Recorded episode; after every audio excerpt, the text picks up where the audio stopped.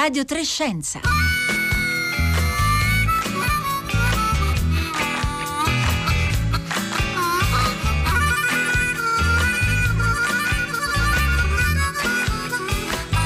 Le 11.30 trascorse da una manciata di secondi. Buongiorno da Marco Motta, bentornati all'ascolto eh, di Radio Trescenza in questo mercoledì 23 giugno, eh, giorni in cui eh, tra l'altro c'è un'atmosfera di strana e grande attesa tra tutti coloro che nel mondo si occupano, si interessano diciamo di UFO, lo sappiamo negli ultimi decenni, eh, praticamente già a partire dagli anni successivi al secondo dopoguerra ci sono state una sequela di avvistamenti, testimonianze più o meno strampalate, soprattutto grandi speculazioni sul sulla possibile presenza nei nostri cieli di intelligenze aliene. Beh, ora il clima di attesa riguarda un rapporto che il Dipartimento della Difesa statunitense dovrebbe consegnare proprio in questi giorni al eh, Congresso degli Stati Uniti in cui si documentano gli avvistamenti degli ultimi anni. Un rapporto che, stando a un articolo del New York Times delle scorse settimane che ne ha anticipato il contenuto, non farebbe grandi rivelazioni, ma lascerebbe degli interrogativi aperti comunque sulla natura di alcuni oggetti volanti, definiamoli così. Tra poco scopriremo scopriremo meglio di cosa si tratta. Ma prima di iniziare, ascoltiamo eh, la voce dell'ex presidente statunitense Barack Obama, lo stiamo sentendo qui in sottofondo, in una dichiarazione delle scorse settimane che ha fatto crescere l'attenzione sul tema a livello globale. Obama era ospite del Late Late Show del comico James Corden e rispondendo a una domanda sugli UFO e gli alieni, eh, ha detto un po' scherzandoci su che certo appena insediato aveva chiesto uh, insomma ai dipendenti della Casa Bianca di mostrare le prove, gli esemplari di alieni e di navicelle spaziali e che la risposta è stata beh no, non c'è nulla. E poi però ha aggiunto, sentiamola. don't know exactly what they are. We can't explain uh, how they moved, their trajectory. Uh, they, they did not have um, an easily explainable pattern. And so, you know, I, th- I think that we're uh, people still take seriously trying to investigate and figure out what that is. Uh, but I have nothing to report to you today. Non ho nulla di particolare da riferirvi oggi, ha concluso Obama dicendo quello che è vero però, e qui parlo sul serio, ha detto che ci sono filmati, registrazioni di oggetti nel cielo che non sappiamo dire esattamente che cosa sono, non siamo in grado di spiegare come si muovono, la loro traiettoria, insomma non hanno un comportamento facilmente spiegabile. Ci sono persone che ci stanno lavorando su per cercare di capire di che cosa eh, si tratta e dopo aver ascoltato la voce di Barack Obama vi presento invece le due voci che ci aiuteranno oggi ad orientarci in mezzo a questo panorama di oggetti volanti. Ho detto voci non a caso perché tra le altre cose sono entrambi colleghi molto presenti nel mondo radiofonico e dei podcast podcast. Buongiorno a Paolo Attivissimo. Buongiorno. Giornalista informatico, debunker, autore del programma Il Disinformatico sulla radio svizzera italiana. Buongiorno anche a Simone Angioni. Buongiorno divulgatore scientifico, cito un libro che è da poco uscito in libreria, Chimica in 5 minuti, la scienza degli elementi raccontata in pillole, pubblicato da Gribaudo Editore, che di formazione Simone Angioni è un chimico, ma soprattutto fondatore e presidente di Scientificast, un podcast sui temi scientifici di grande successo e di grande seguito. È un particolare piacere per noi avervi ospiti entrambi oggi a Radio Trescenza. Ehm, parlo attivissimo, partiamo da, appunto, diciamo da, dall'attesa di questo rapporto, una grande attesa lo diciamo nella definiamo la comunità ufologica, si aspettano insomma che il Dipartimento della Difesa statunitense vuoti finalmente il sacco e riveli tutti i segreti tenuti nascosti per decenni. Lei pensa che rimarranno delusi? Eh, io temo di sì, perché purtroppo la situazione, non, almeno sulla base di quello che è stato reso pubblico fin qui, non sembra particolarmente incoraggiante. Anzi, il sospetto è che si faccia clamore mediatico intorno a questi video e a questo rapporto per distrarre da problemi molto più terreni. Per esempio il fatto che eh, sono state segnalate numerose intercettazioni di... Eh, elementi della flotta navale degli Stati Uniti da parte di oggetti molto terrestri, cioè di altre potenze probabilmente. Eh, e quindi parlare di UFO in questi casi serve, può servire perlomeno a distrarre l'attenzione da questo imbarazzo.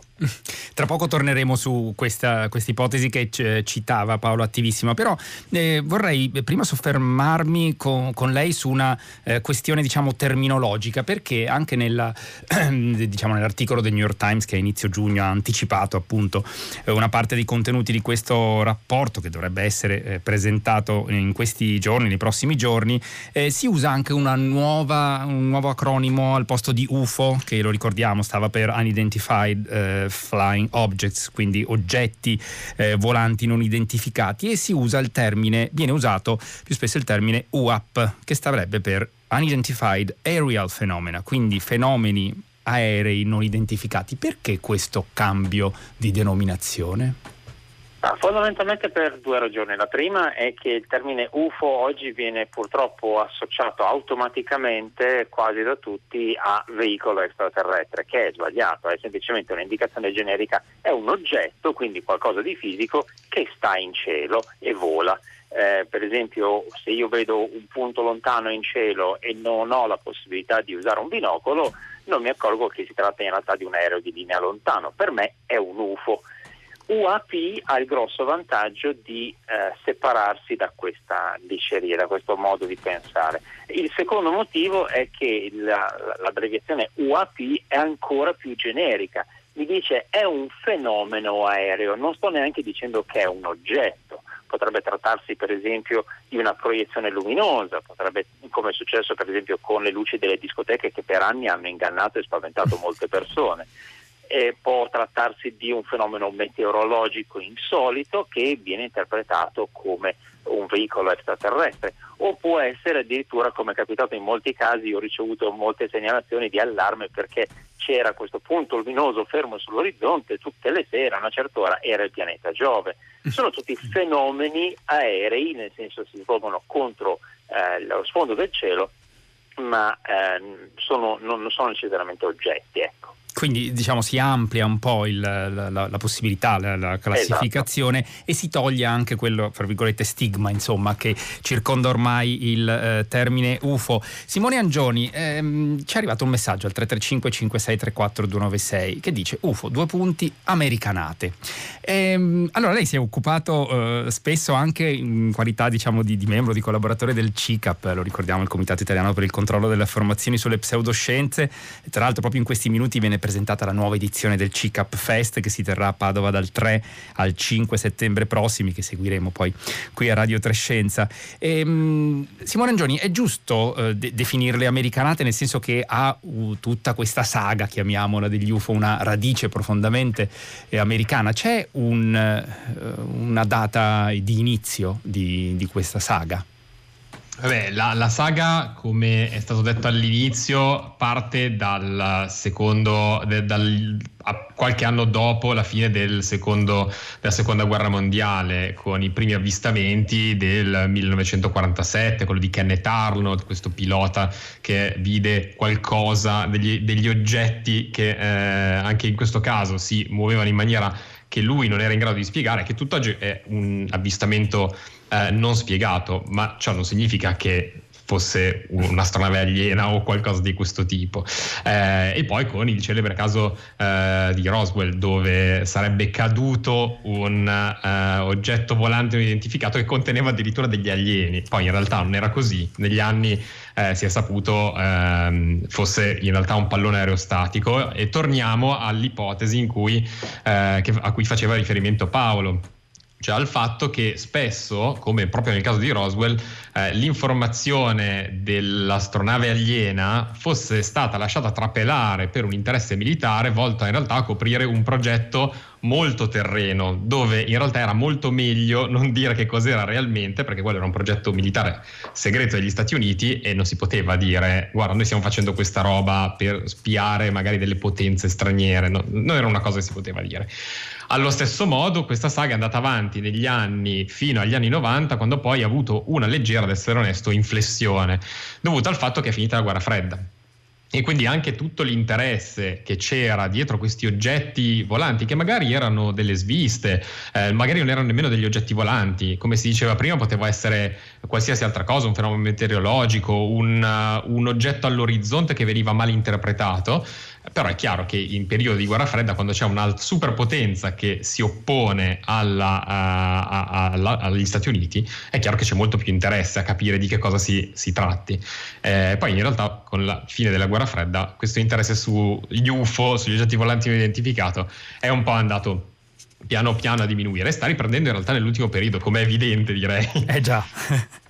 E, ehm, e grazie eh, Simone Gioni per questo inquadramento anche, anche storico. E, ehm, e, Paolo Attivissimo, insomma, anche sulla base di quello che riporta l'articolo eh, del New York Times, eh, insomma, eh, si cita, come lei faceva, come entrambi in realtà eh, citavate poco fa, poi la, la, possibilità che si tratti eh, anche in molti casi di sperimentazioni, diciamo, di nuove tecnologie.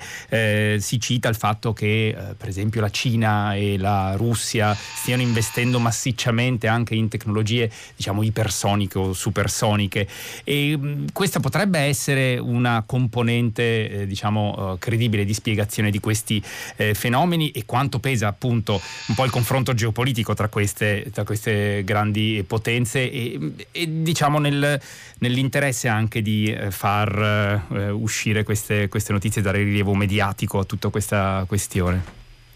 Ma, eh, premettiamo innanzitutto che eh, non, corre- non, sarebbe corretto eh, dare per tutti i fenomeni una singola spiegazione e non è assolutamente quello che anche i bravi ufologi stanno facendo. Semplicemente si tratta di scremare i fenomeni che sono spiegabili o che hanno una origine molto terrestre da tutto il resto. Eh, quindi eh, dire è tutta colpa di un uh, veicolo ipersonico, è tutta colpa di droni militari di tecnologia bassa ma utilizzati da potenze straniere, no, non sarebbe giusto. Probabilmente questi vari video, questi vari avvistamenti hanno ciascuno uno di una varia rosa di spiegazioni possibili.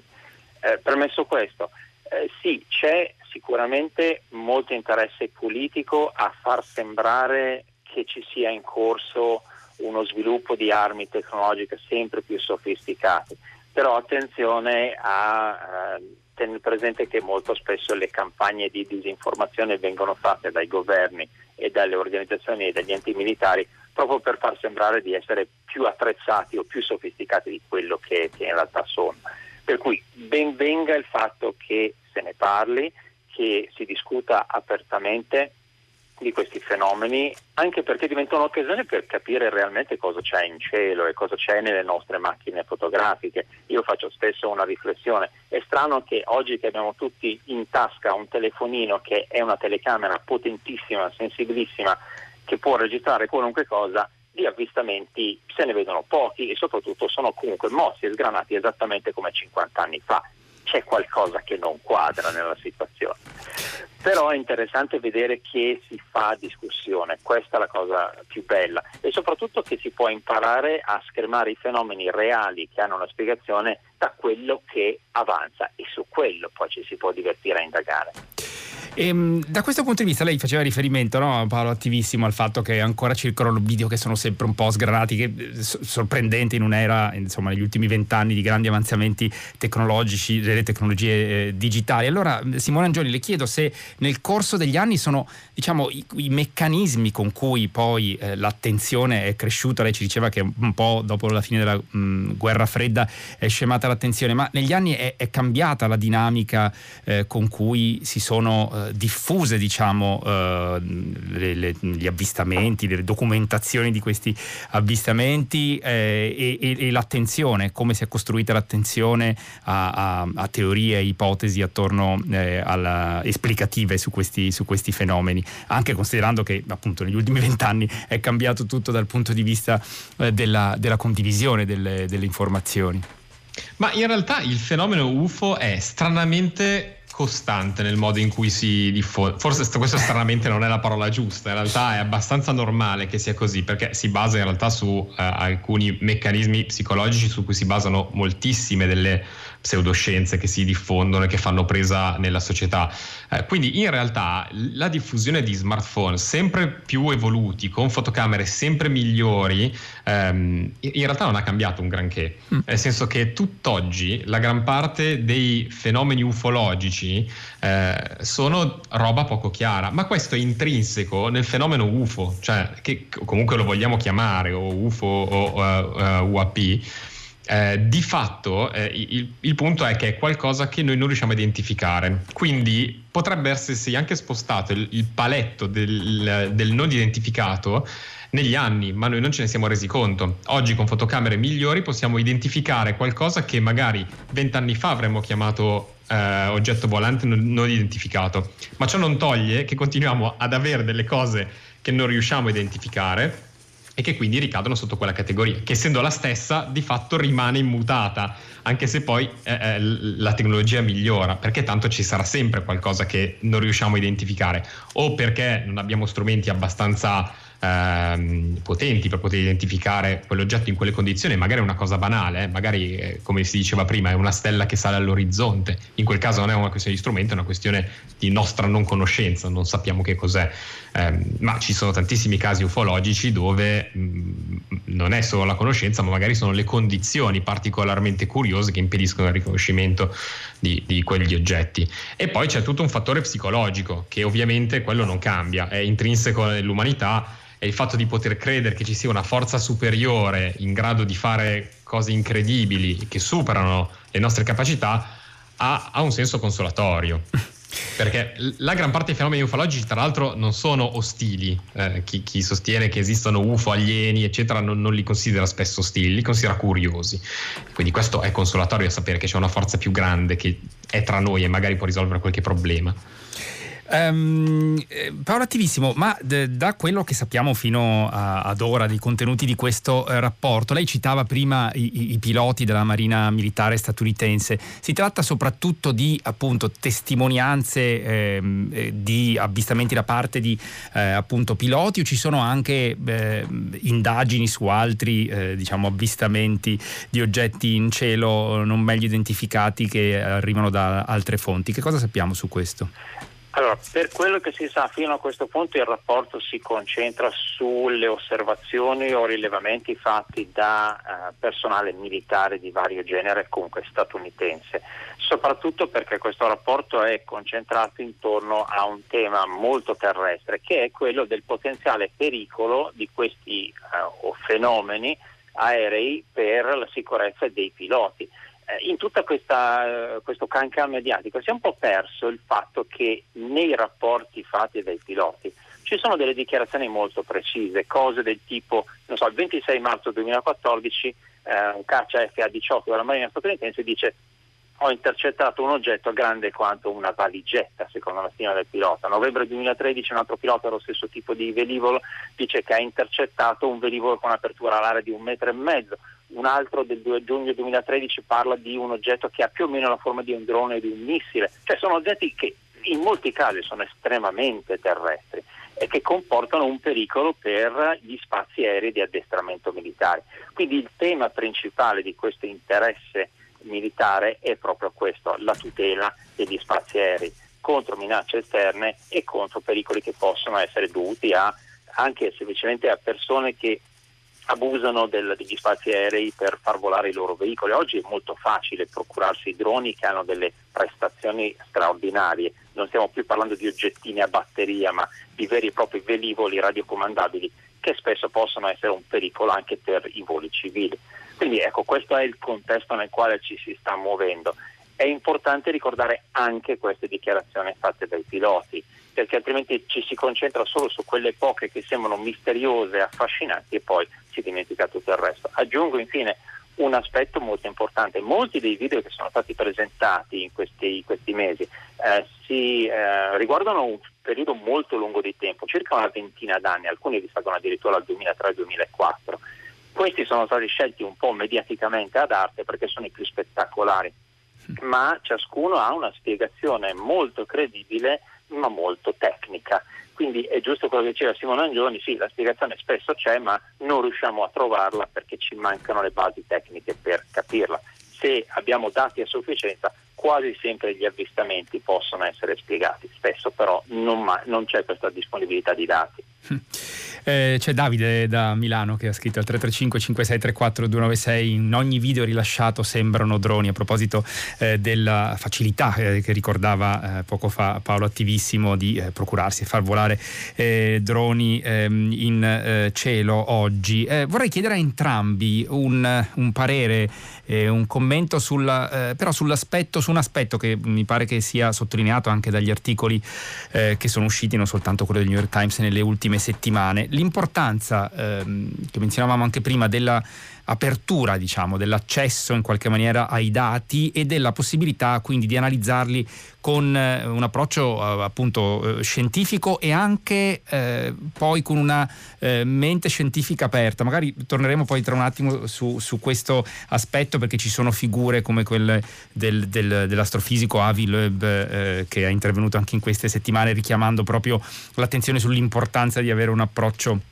appunto di mente eh, scientifica naturalmente ma aperta nell'analisi di questi fenomeni. Allora Simone Angioni partiamo, partiamo da lei sull'importanza di, di, se è in qualche maniera anche un, un punto di svolta rispetto a tutti uh, questi decenni di saga sugli, sugli UFO, questo che stiamo vivendo. Ma allora io non sono sicurissimo che sia un punto di svolta perché secondo me il fenomeno UFO inteso come oggetto volante che viene attribuito dalla società eh, come eh, presenza extraterrestre temo rimarrà radicato per un motivo o per l'altro nella società perché è più un fenomeno sociale. Come diceva giustamente, eh, ha sottolineato prima Paolo Attivissimo, in realtà ci sono due livelli, che un lato è l'interesse militare, che è quello che continuerà ad esserci perché di oggetti volanti non identificati ce ne saranno sempre, i militari saranno interessati a capire che cosa sono per la loro sicurezza e la sicurezza del territorio nazionale. Dall'altro c'è il livello sociale, dove le persone vedono gli oggetti volanti non identificati come una possibilità di eh, dare una risposta siamo soli nell'universo. Sono due livelli diversi, ma sono entrambi con un proprio interesse radicati nella società e nelle funzioni che i militari ricoprono, quindi credo che continueranno ad andare avanti. In più penso che sia molto importante in, questa, in, tutte le fasi accettare il non lo so, che è una di quelle cose che non viene mai detta a proposito anche della certo. tenere la mente aperta. E molti di questi oggetti è vero che possono essere spiegati in maniera molto semplice eh, con, con eh, oggetti terreni, con spiegazioni terrene e non extraterrestri, però non c'è nulla di male a vedere un filmato brutto, cioè brutto perché le condizioni sono quelle che non permettono di ottenere un filmato bello e dire non so che cosa sia. Questo è, lo, è quello che poi stimola un approfondimento e una discussione, che è quello che dovremmo fare. Eh, Paolo Attivissimo, lei che cosa, che cosa pensa di questo, di, di, dell'importanza appunto del, di un maggiore eh, accesso ai dati e, e, anche dell'approccio che deve essere usato? C'è eh, anche chi dice eh, smettiamola però di concentrarci sugli avvistamenti del, del, del passato, diciamo così, eh, proviamo a eh, guardare avanti e a cercare di analizzare con, con, criterio le, le, osservazioni, gli avvistamenti, chiamiamoli così, che, che, facciamo da, da oggi in poi? Ma sicuramente la trasparenza, l'accesso a tutti i dati è un grande vantaggio per qualunque ricercatore, non importa da quale parte venga affrontato il fenomeno. Eh, scettici o ansiosi di, di, credere a visite aliene va benissimo, l'importante è che tutti siamo d'accordo sul fatto che i dati devono essere pubblici e condivisi e devono essere soprattutto integrali. Il problema di molte indagini è che si tende a selezionare soltanto quei dati che fanno comodo alla propria tesi e a scartare tutti gli altri. Quindi sicuramente l'approccio oggettivo, sereno, scientifico all'esame di questi fenomeni darà degli ottimi risultati. Magari non troveremo che abbiamo incontrato ET nel 1600, ma nel frattempo avremo sicuramente imparato qualche cosa sul mondo che ci circonda e soprattutto su di noi. Perché vogliamo credere a queste cose?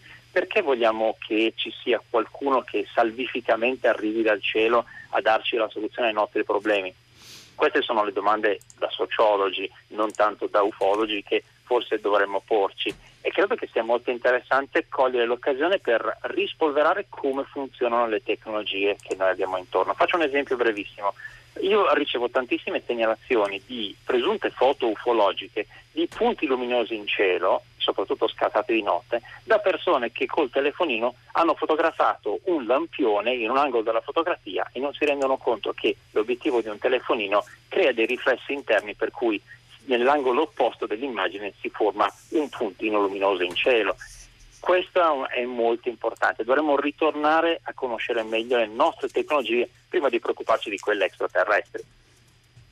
Ecco, e questo è un aspetto eh, importante da ricordare. Eh, menzionavo prima ehm, l'astrofisico Avi Loeb, che eh, insomma è stato per diversi anni direttore del Dipartimento di Astronomia di Harvard, ha ricoperto anche ruoli di consulenza a, alla Casa Bianca ed è eh, insomma una delle voci che è intervenuta in queste settimane perché ehm, un po' appunto ha richiamato l'attenzione sulla necessità di, eh, appunto, di avere una, eh, una, mente aperta rispetto alle possibilità che comunque comunque ci possano essere diciamo, tecnologie eh, che provengono da, dal, al di fuori dell'ambito eh, terrestre che noi dovremmo appunto avere eh, un approccio aperto rispetto a queste possibilità. Che cosa eh, pensate di, questo, eh, di, di questa diciamo, sottolineatura di Avi Loeb che insomma un po' dice alla comunità scientifica siete stati un po' chiusi fino adesso su queste, su queste ipotesi? Chiedo intanto a Simone Angioni.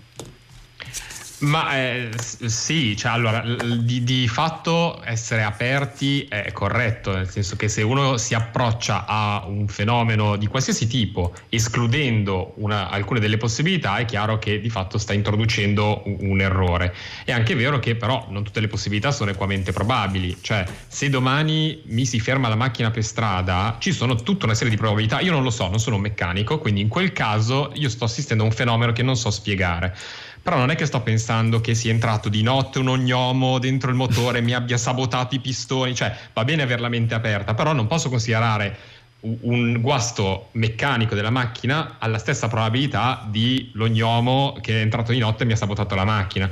Quindi ci deve per forza essere sì la mente aperta, ma anche un certo criterio sulla base delle conoscenze che già abbiamo. Noi sappiamo che una macchina si può guastare, noi sappiamo che esistono dei droni, sappiamo che esiste la possibilità che potenze straniere cerchino in qualche modo di intimidire o di spiare altre potenze che ritengono interessanti per vari motivi.